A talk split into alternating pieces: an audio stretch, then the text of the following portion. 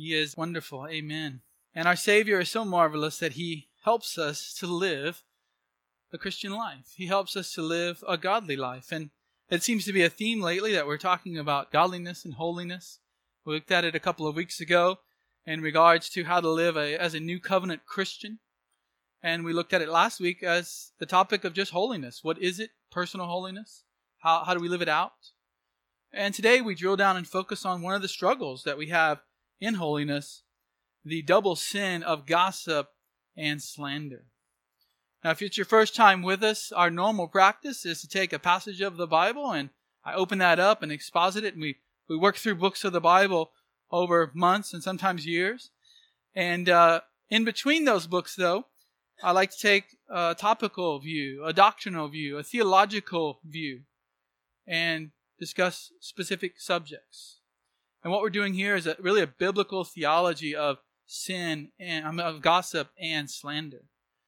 And so over the next couple of more weeks, we're going to be doing these doctrinal studies in the Bible, topical doctrinal theological studies. And then I hope in September, Lord willing, to jump into the book of Ephesians and pick up the verse by verse exposition once again. Well, today's topic is the double sin of gossip and slander. And I want to start with just telling you a story about Charles Spurgeon and his wife, Susanna. Spurgeon often took a month vacation to the south of France every summer, and uh, his wife would go with him on many of these. And as they were in France, they would tour different places and look at different things. Often they would go over to Italy. And one time they were in Venice looking at the sights, and he writes, We saw in the museum at Venice an instrument with which one of the old Italian tyrants was accustomed to shoot poisoned needles at the objects of his cruel malice. We thought of gossips, backbiters, and secret slanderers, and wished that their mischievous devices might come to a speedy end. Their weapons of innuendo and whisper appear to be as insignificant as needles, but the venom which they instill is deadly to many a reputation. I think in that quote from Spurgeon, we see how gossip and slander can sound like something so small, but it's the poison that comes out of that needle once it hits that can spread and damage us and damage those we love and damage the church we love. Gossip and slander and, and the ideas associated with them are mentioned 120 plus times in the Bible. If you just looked up gossip, you wouldn't find a whole lot, uh, maybe five or six verses with that exact word in English. If you looked up slander, it would be about the same. But if you incorporate all the words used in the Bible and all the ideas about this topic, you would find 120 verses plus. Gossip and slander have been called the native tongue of the church. It's so common in churches that it's the native tongue of the church, some say. And Many people coming to religious services every Sunday around the world are indulging in this sin, and there's, there's nothing that tears down or destroys more than gossip and slander. Gossip and slander could be said to be the two heads of a two headed dragon. They go together, they're intertwined. You find them both. Usually, when you find one, you find the other. So, just to, to open up and look at a passage, turn to the book of James. We're going to look at a few verses to set our minds on this topic and how important it is to control the tongue I won't be expositing these passages, but I want to read them to you to see how serious God takes this. James 1, starting in verse 26. James 1:26 and we're going to go over to chapter 3 of James and then chapter 4. James 1:26 If anyone thinks himself to be religious and yet does not bridle his tongue but deceives his own heart this man's religion is worthless. Now go over to chapter 3. We'll just start in uh, verse 5.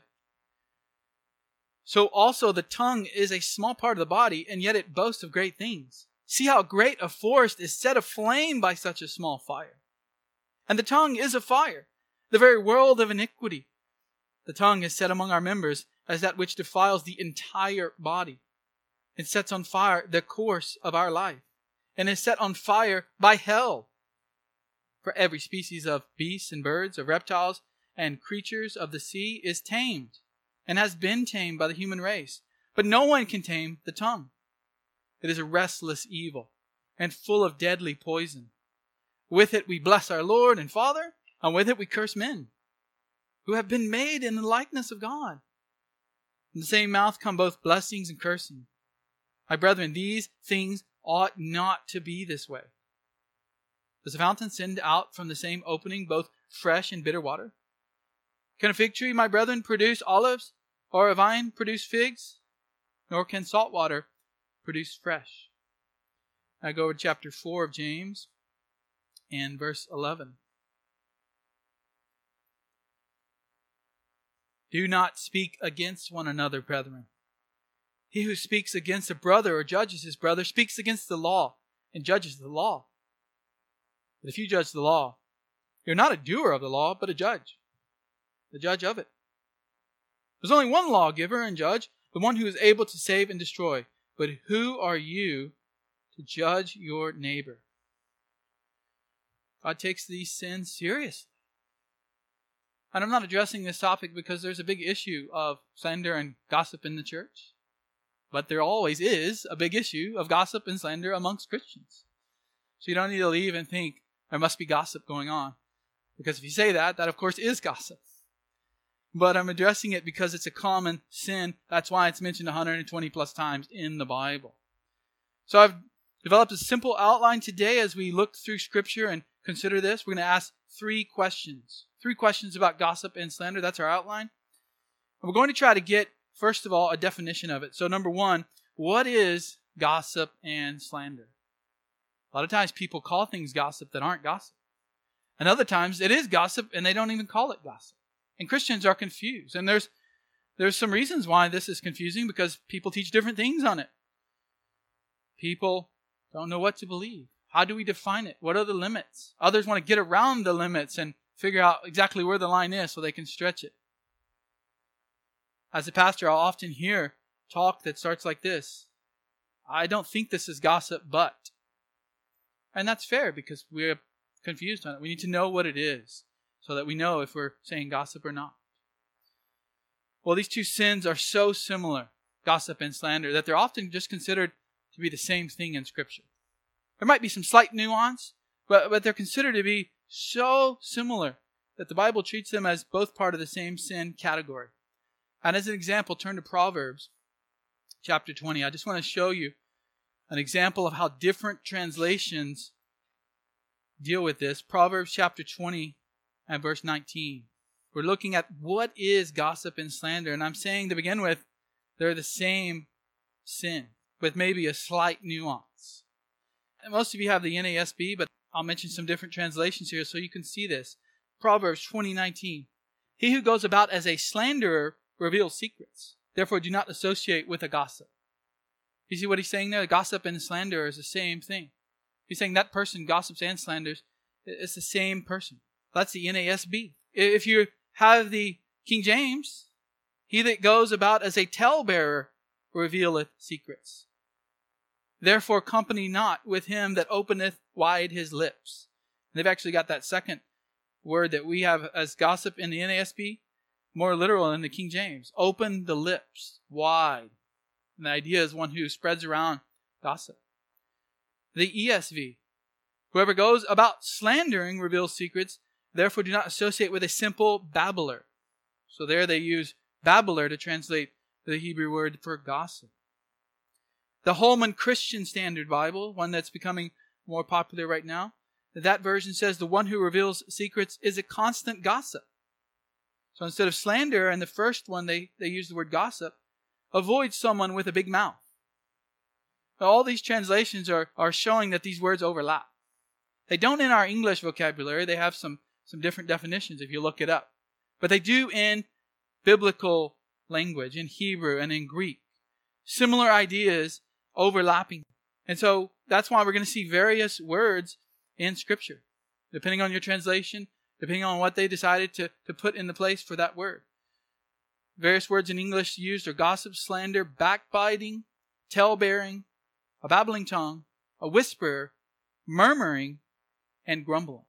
So what I've attempted to do here is put together five categories of gossip and slander according to the original Hebrew and Greek and just group them in these five categories. And I've asked Andrew to put them on the screen, so if you're taking notes, you can follow along. Five categories of how we see this sin in the Bible. And you need to ask yourself, Which one tempts me? Which one fits me? Which one might I be as we go through this? First of all, the secret agent. The secret agent. Some would call this a spy. The, the Hebrew word in the Old Testament is rakil. And this is somebody who, who convinces us to tell our story to them, and then they go telling everyone else without permission. We think they're a friend, but they're not because they're going around spreading the bad news about us. Proverbs 11:13 uses this. He who goes about as a talebearer reveals secrets. That word talebearer there is rakil. But he who is trustworthy conceals a matter. This is someone who loves to get the dirt on someone so they can go tell others. Christians do this. In the New Testament, there's a couple of Greek words used here. One is uh, and also katolelai. They mean rumor monger, talebearer, speaking evil of others, insulting others. Someone who likes to defame. I read to you the passage that includes both these Greek words, 2 Corinthians 12 20, you remember? We listed it, uh, Paul gets a list of sins there. For I am afraid that perhaps when I come, I may find you to not be what I wish, and may be found by you to not be what you wish, that perhaps there will be strife, jealousy, anger, tempers, disputes, slanders, gossip, arrogance, disturbances. You see, slander and gossip picks up both those Greek ideas there of the secret agent, one who loves to get the dirt on you and spread it around. Or maybe you like to get the dirt on others and spread it around. Peter talks about this in 1 Peter 2:12. To keep your behavior excellent among the Gentiles, so that in the thing in which they slander you as evildoers, Gentiles slander Christians. It's a pagan thing. This type of activity is a pagan idea. It's what unbelievers do. That in the thing in which they slander you as evildoers, they may, because of your good deeds, as they observe them, glorify God in the day of visitation. So Peter's encouraging them not to go into the sin that they're accusing you of and actually show them godliness. Because it's pagans slander one another, unbelievers slander one another. The second one, after the secret agent, is the grumbler the grumbler. In the Old Testament, that this, this is nirgan. The Hebrew word nirgan. It's the grumbler, the, the person who's whispering and murmuring about another person to others. Complaining. He shies away from open conflicts about the person, but he's always criticizing and complaining about others. Grumbling, murmuring. Often in the Old Testament, this word is used when Israel grumbles against God. Most common use of it is when Israel is grumbling against the Lord in their tents because they're in the desert Oh, we could go back to Egypt. Oh, we could have all the food of Egypt. But sometimes it's used of people who grumble, not just against God, but against one another. Proverbs 18:8. The words of a whisper are like dainty morsels, and they go down into the innermost parts of the body. The grumbler likes to, to take these things in, to eat these things, let them go down and affect their heart, affect their insides. They love to hear whispers and spread them around. The Grumbler. Also, the, the busybody. Number three, the busybody. One place in the New Testament where the busybody likes to go around meddling in other people's business. She gossips for personal entertainment and to live vicariously through the stories of others. The Greek word is phluoros. Phluoros. This is mentioned in the pastoral epistles. Paul saying that women go around and they're busybodies. And he says that's not what they're supposed to be doing. They're supposed to be living a godly life. This is the person who goes from house to house or from friend to friend, just soaking up as much information as they can so they can pass it on to the next person they talk to and the next person they talk to. They're gossips and busybodies, Paul says. Number four, so it's, it's getting almost more serious, if we could say that about this sin, as we go down the list. Number four is the blasphemer. In Greek, it's just blasphemia. Blasphemy. Slander, blasphemy. It's blasphemia in Greek. Matthew 15, 19. For out of the heart comes evil thoughts, murders, adulteries, fornications, thefts, false witness, and slanders. Now, usually blasphemy is associated with things we say about God that aren't true.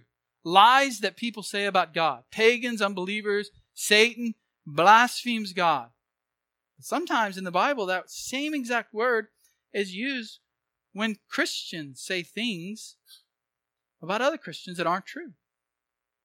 Ephesians 4:31 Let all bitterness, and wrath and anger and clamor and slander be put away from you, along with all malice.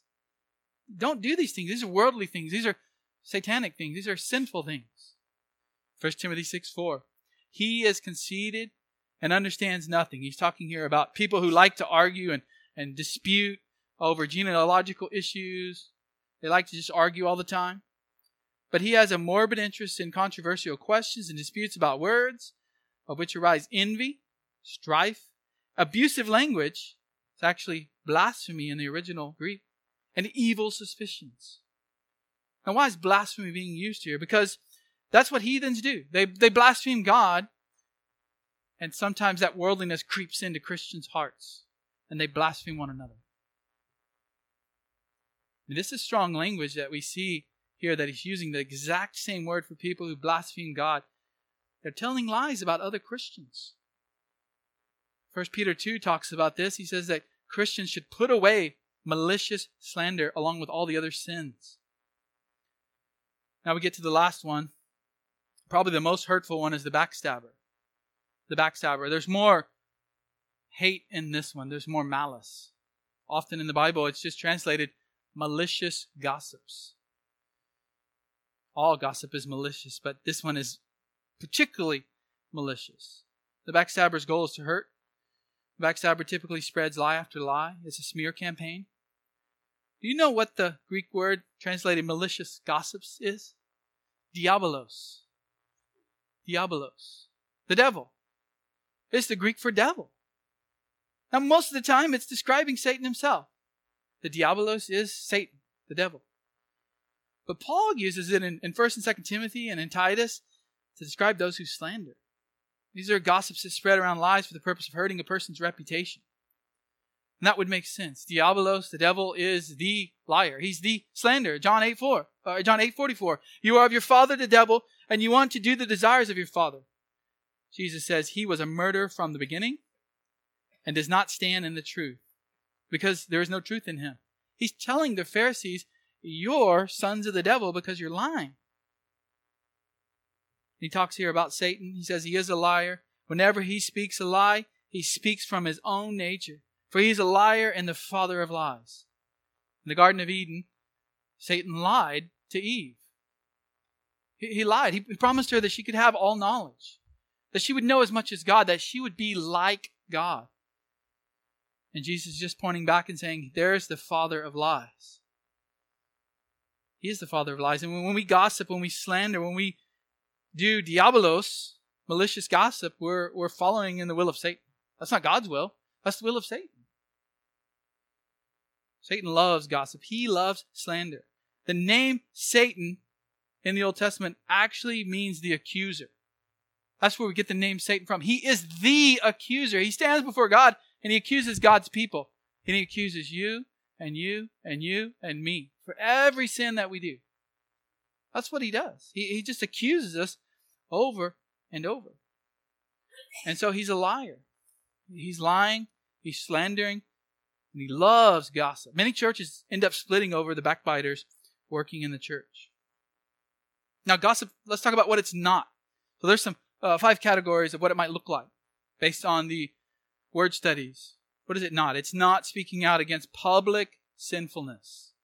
It's very common that a public figure will, will go and sin, and then a Christian will say, that's wrong, and someone will say that you're gossiping. Well, it's already public. You can't gossip something that's already public. We need to speak out against public sin. What is the gospel other than speaking out against public sinfulness that all humanity commits? Something else that it's not. It's not gossip when the elders of a church discuss a, a sheep that's gone wayward and they pray for that person. It's not gossip even when they're not there sometimes. It's not necessarily gossip. We often think gossip is talking about somebody when they're not there. But what do we often see in the Bible? Example after example of God and Jesus and the apostles and the prophets talking about people who aren't there. Behind their backs, we might say. Jesus calls the Pharisees false teachers and false prophets when they aren't around. Is he gossiping? He tells the church in, in Revelation that their false leader was a Jezebel. Was it gossip when Jesus said for believers to tell us uh, tell the whole church a person's sin and the third step of church discipline. It's not gossip to tell the church, just like Jesus said, call this person to repentance, and here's the sin. That's not gossip. Did Mark get permission when he was writing his gospel? Did he get permission from James and John? Because you remember they they were cited in Mark's gospel as arguing over who's going to be the greatest in the kingdom. And James is already dead when Mark writes his book. He's not gossiping. Luke told us what people were whispering at the Last Supper. He records Peter's three denials. Why does he record Peter's three denials? Is that gossip? Is that slander? No. First Corinthians, by the way, is all about Paul addressing the things he heard about the Corinthian church. I've heard it said. I've heard from Phoebe that you believe these things. And he addresses all of those issues in First Corinthians, not gossip. I mean, you could go on and on through Scripture and David and First, Second Samuel. When Paul and John are they gossiping when they name names in their writings? Paul actually names people by name. Stay away from them. I've turned them over to Satan, he says, by name. First John, Second John, Third John. So, what is the definition of gossip? We've studied it. We've said what it's not. The, the best definition I found to summarize all of this is by Pastor Matt Mitchell in his book, Resisting Gossip. It's a good book. We need to get it in the bookstore. Resisting Gossip, Winning the War of the Wagging Tongue. And he says it's bearing bad news behind someone's back out of a bad heart. Or we could say for a bad result, bad motives. Bearing bad news behind their back, and our intent is something bad to happen. It's from a bad heart. So it's bad news. It can be it can be false information. Gossip or slander can be false information. It often is, especially with our English word slander, that conveys false information, a lie.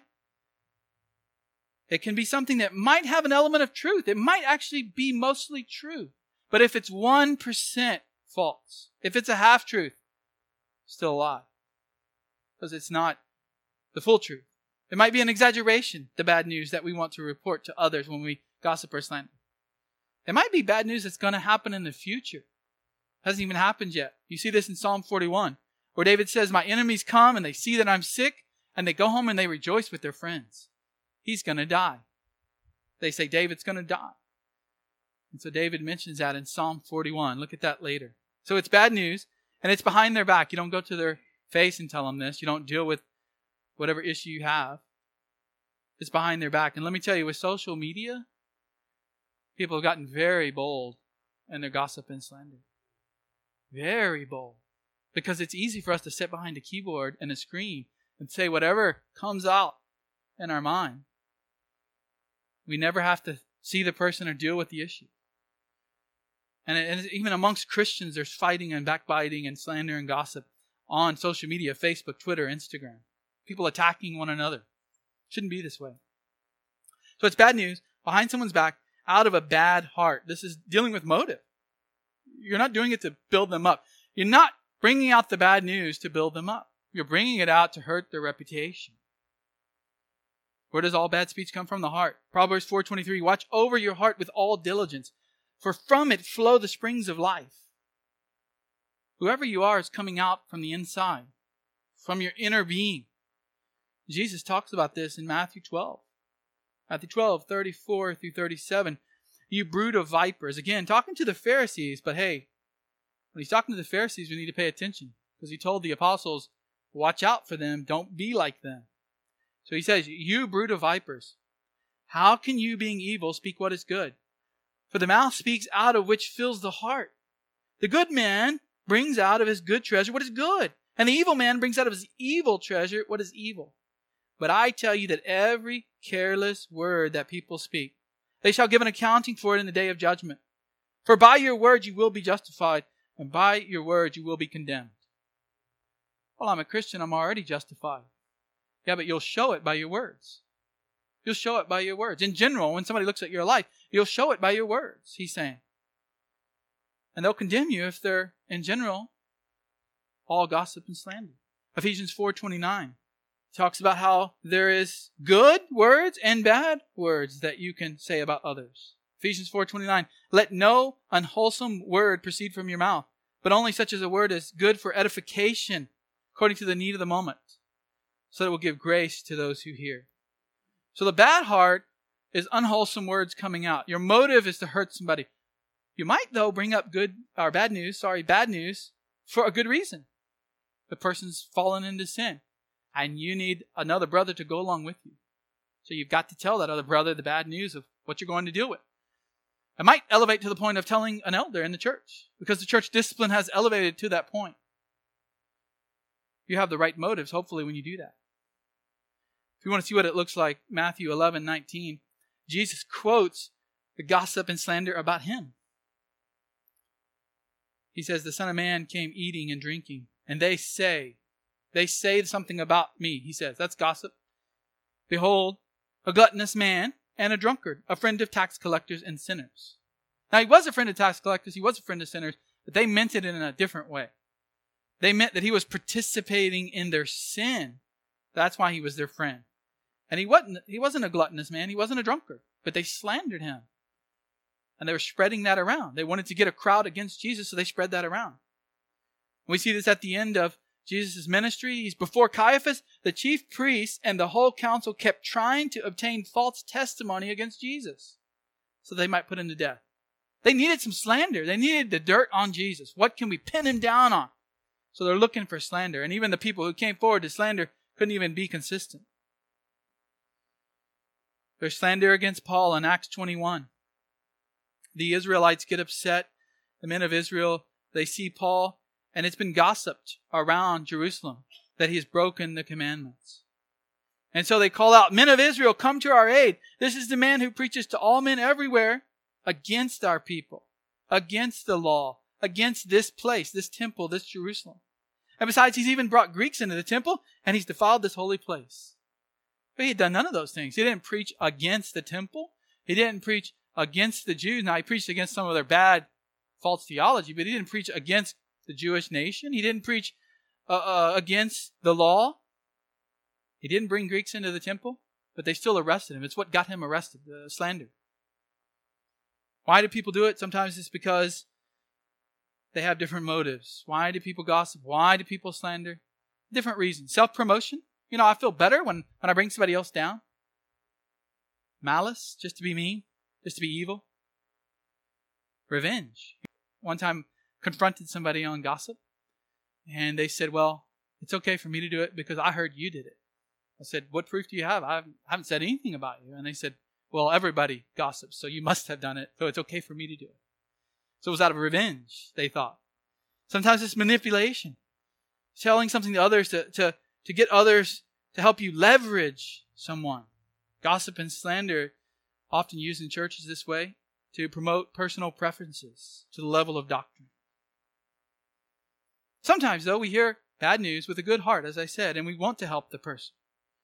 Uh, we want to tell the truth because that will build them up. That will get them the help that they need. Biblical counseling is often somebody telling us the bad news so we can't help them. And as counselors, we ought not to spread that around, of course. As pastors, as elders, we don't want to spread what you come to us and tell us. You would not appreciate that. And the same, we would not appreciate that. Well, if we wanted to put a slight nuance on it, slander is lying, and gossip is the spreading of lies. Again, there might be some truth in the gossip, but it's exaggerated, it's turned, it's twisted, there's a little half truth here, and that is essentially a lie. So slander is lying, and gossip is spreading of lies. They go together, they're intertwined. You know the telephone game? Is that still a game that kids play? I was in Boy Scouts about 10 years old, and we went camping, and I'd never done the telephone game, but there was 20 or 30 of us around the campfire that night, and the, the guy wanted to show us what happens when kids talk about one another at school, and so we did the telephone game. And the person starts with a with a sentence, and you go around 20 or 30 kids, and you see how it ends up when it comes back to you. And it was completely different by the time it got back to me. Each child thought that they were saying the same thing that they heard when they told the next person. But by the time it got back around, it was completely different. That's essentially what gossip is. You, you don't even know sometimes that it's a lie, but it is because it's changed so much from the truth. So I think that's a good definition of what is gossip and slander. It's, it's bad news behind someone's back with a bad heart.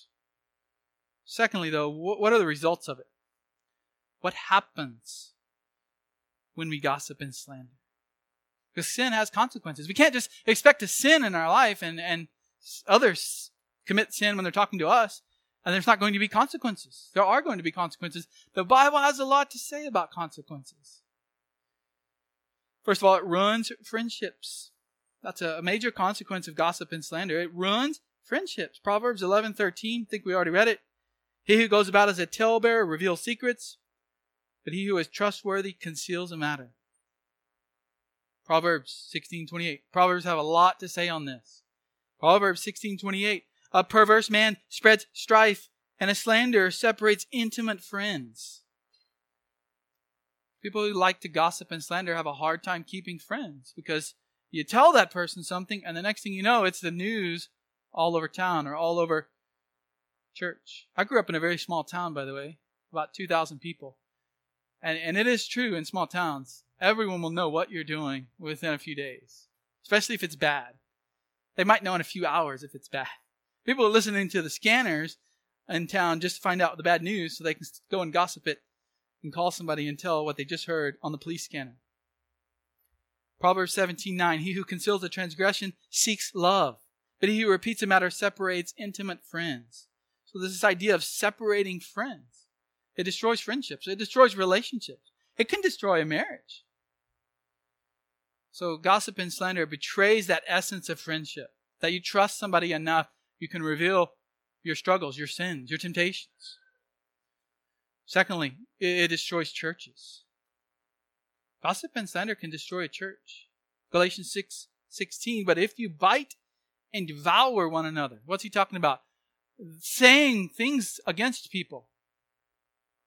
It could be more than gossip and slander. It could be uh, critical speech, deceitfulness, division.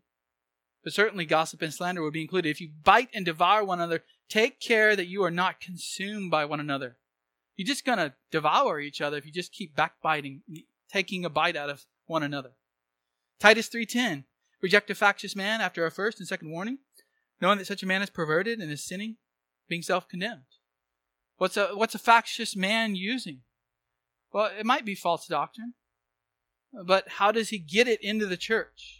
Usually it's by gossip and slander. It's often used, by the way, to cover up disagreements in doctrine. You ever heard slander about a church? That church is a cult because they're Calvinists. I've heard that slander before. That church is unloving because they do church discipline. There's a slander. There's nothing unloving if they do it according to Scripture. Uh, that church doesn't believe in miracles because they don't speak in tongues. So they must not believe in miracles. Well, we might not agree with the miraculous gift of tongues today, but it's a slander and a gossip to say we don't believe God does miracles. So it can be slandered about a church, about a pastor, about elders, about members. It's really a deadly poison that can wreck people's lives. Gossip and slander is evil. And if left unchecked, it'll bring a whole church down. I've, I've heard of churches being brought down by this. It's why Paul says in 1 Timothy that a widow can't even be on the list to be taken care of by the church if she's a gossip. Here's a, a, a person who's lost their husband and they need financial care in that day especially. And Paul says, don't even put them on the list if they're known to be a gossip. If that's their lifestyle is to gossip. A man can't be an elder if he can't control the tongue. And it specifically says a man can't be a deacon if he or his wife are gossips. Do you really want your church leaders to be gossips? Slanders?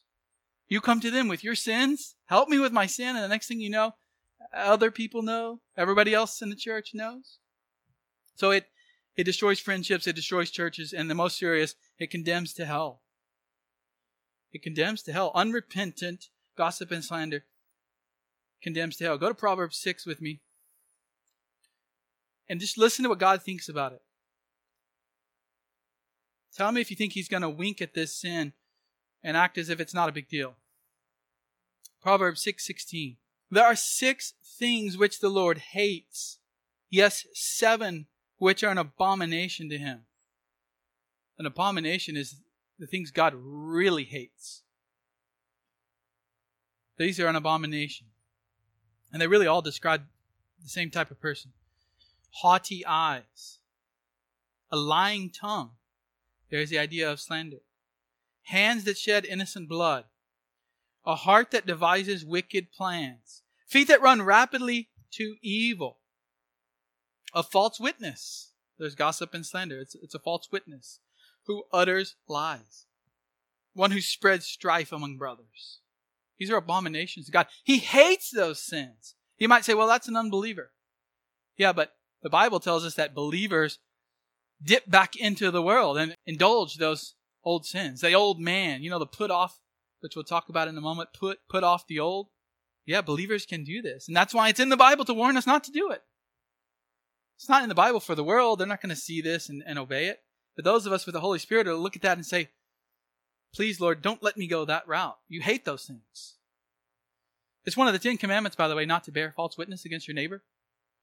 It's one of the Ten Commandments. He summarized, God did all the law in Ten Commandments, and that's one of them. You shall not bear false witness against your neighbor. Paul listed in, in Romans 128 of pagans. Just as they did not see fit to acknowledge God any longer, God gave them over to depraved mind, to do those things which are not proper, being filled with unrighteousness, wickedness, greed, evil. He's talking about pagan unbelievers. He's talking about all unbelievers today. Full of envy, murder, strife, deceit, malice. They are gossips. They are slanderers. They are haters of God. Insolent, arrogant, boastful, inventors of evil, disobedient to parents, without understanding, untrustworthy, unloving, unmerciful. And although they know the ordinance of God, that those who practice such things are worthy of death, they not only do the same, but also give hearty approval to those who practice them. It's worthy of death. Why is he saying it's worthy of death? Because they are going to get punished by God. You're going to get punished. He, he's describing what an unbeliever looks like at the end of Romans 1 there. We don't want to be like that as Christians. But it does condemn to hell if it's not repented of.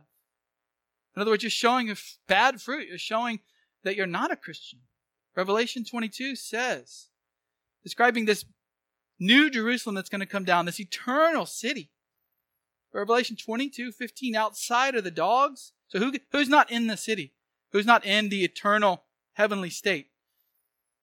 Outside of the dogs, the sorcerers, the immoral persons, the murderers, the idolaters, and everyone who loves and practices lying. Remember, slander is lying and gossip is the spreading of lies. So don't participate in that. It's bad fruit. But 1 Corinthians 6 9.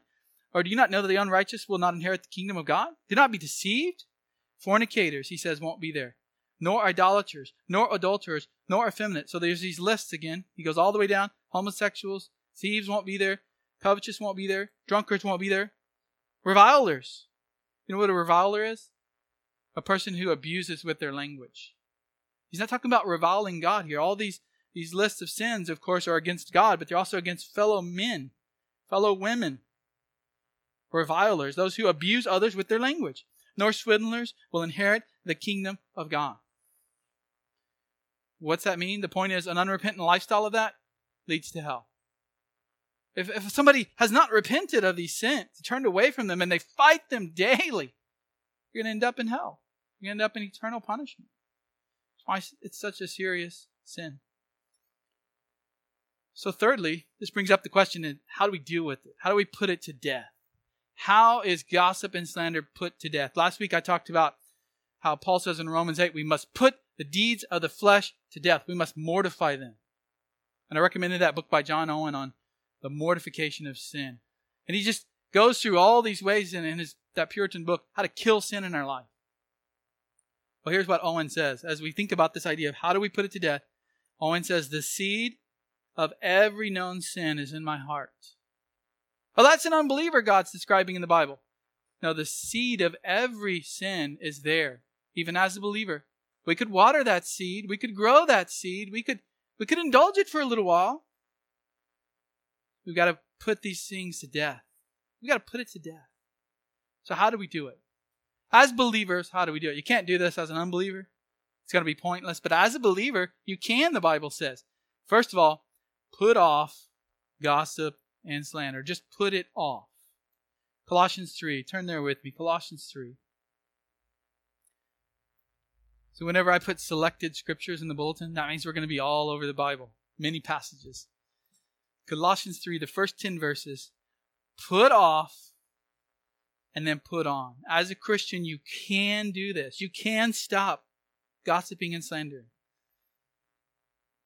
Praise the Lord. I mean, this is the gospel. This is the good news. That with Christ we can do these things. We can repent. We can turn away. Therefore, if, this is how he's asking if you're a believer. You can't do this as an unbeliever, but if you have been raised up with Christ, keep seeking the things above where Christ is seated at the right hand of God. Don't don't be thinking and doing the sinful things of the world. Focus on Christ. Focus on His Word. Focus on Him. Put, put off these things is what He's going to say down here. Set your mind on the things above, not on the things that are on the earth. You hear gossip, you hear slander, you are tempted to do it. No, no, set your mind on the things above. For you have died, and your life is hidden with Christ in God. You're not owned by the world. You're not owned by Satan. You're not even owned by yourself. You, you're dead to that. You're now alive with Christ. You belong to Him. When Christ, who is our life, is revealed, then you also will be revealed with Him in glory. Do what He says here, not to earn your salvation, but to live it out. Live out the salvation that you've already been given. Live it out, and you'll be there with Christ when He returns. Therefore, consider. Here's how you do that. Consider the members of your earthly body as dead to immorality. So He's going to list all these sins that, that are defining the world immorality, impurity, passion, evil desire, and greed, which amounts to idolatry. But it is because of these things that the wrath of God will come upon the sons of disobedience. And in them you also once walked this is your old life as an unbeliever. And when you were living in them, he says, you, you walked, you lived like that. But now, things are different.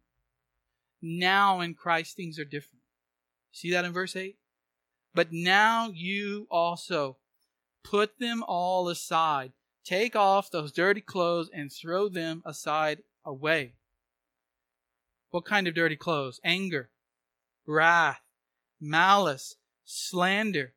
There it is, slander and abusive speech. This idea of reviling, of trying to hurt someone with your speech. Put them away, put them off from your mouth. Don't lie to one another, since you laid aside the old self with its evil practices, and have put on the new self. This has already happened when you were saved. You put away the old, and Christ put on the new, but you've got to now strive for holiness by continuing to put off those sins and put on Christ. And what happens when you put on the new self? That's the new self that's being renewed to a true knowledge according to the image of the one who created him. So it's a way of saying, put to death those old sins, throw them away, and follow Christ and seek him, study the word, ask him for help, put off gossip and slander. Secondly, secondly, refuse to hear it. Just refuse. You, somebody comes up to you and you say, well, I couldn't, I couldn't help. They, you know, they, they were saying it. I didn't think it was true, and it sounded like slander. It sounded like gossip. You know, I was going to be rude to walk away. Proverbs 26, starting in verse 20. For lack of wood, the fire goes out. And where there's no whisper, contention quiets down. Like charcoal to hot embers and wood to fire, so is a contentious man to kindle strife. The words of a whisperer are like dainty morsels. We've already seen a similar verse, right? The words of a whisperer are like dainty morsels that go down into the innermost parts of the body. Refuse to hear it, in other words. Don't listen to the gossip. Don't listen to the slander. Walk away if you have to. Change the subject, change the conversation. Various ways you can refuse to hear it. Tell them to stop. Sounds like gossip to me, sounds like slander. But the proverb here is saying if you add fire to that by listening, by giving your nod of approval, by agreeing when you don't even know if it's true or not, that's adding fuel to the fire. Nothing fuels a slander or gossiper more than agreeing with them and talking about it and fueling them up. They love it. Proverbs 17, 4. An evildoer listens to wicked lips. A liar pays attention to destructive tongue. You see what that one's saying? Listen closer. An evildoer listens to wicked lips. A liar pays attention to a destructive tongue. That's saying that you actually are sinning by listening to it.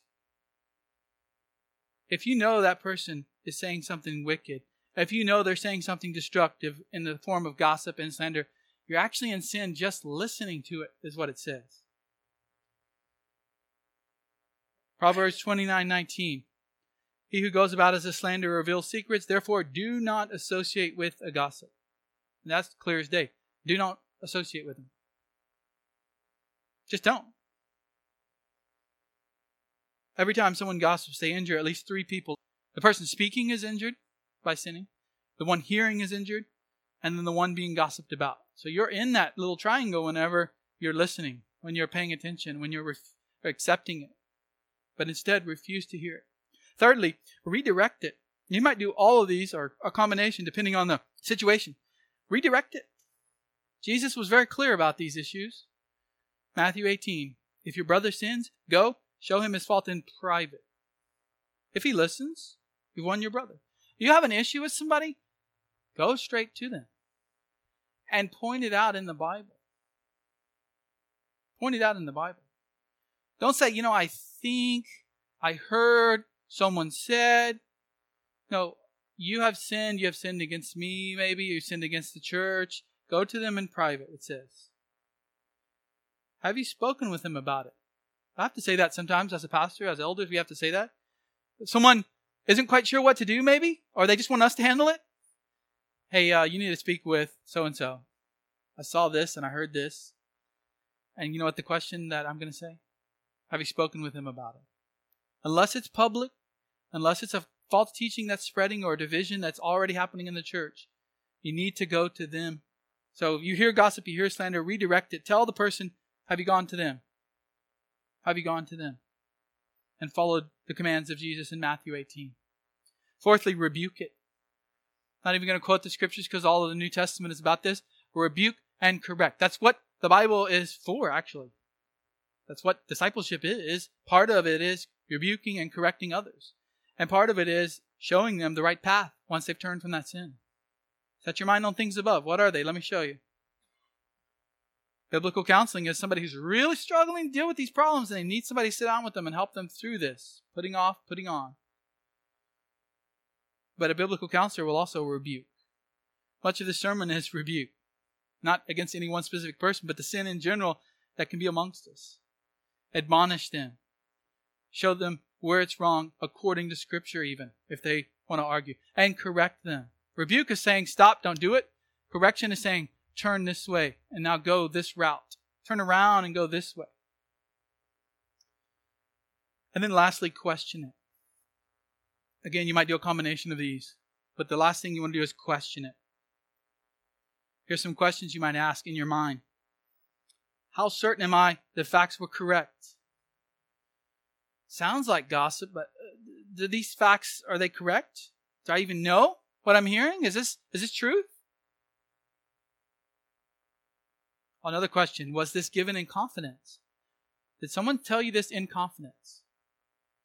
Now there's times, there's times when a counselor or, or an elder will will have to break that confidence because it's that serious of a sin. It needs to be addressed by more than one person.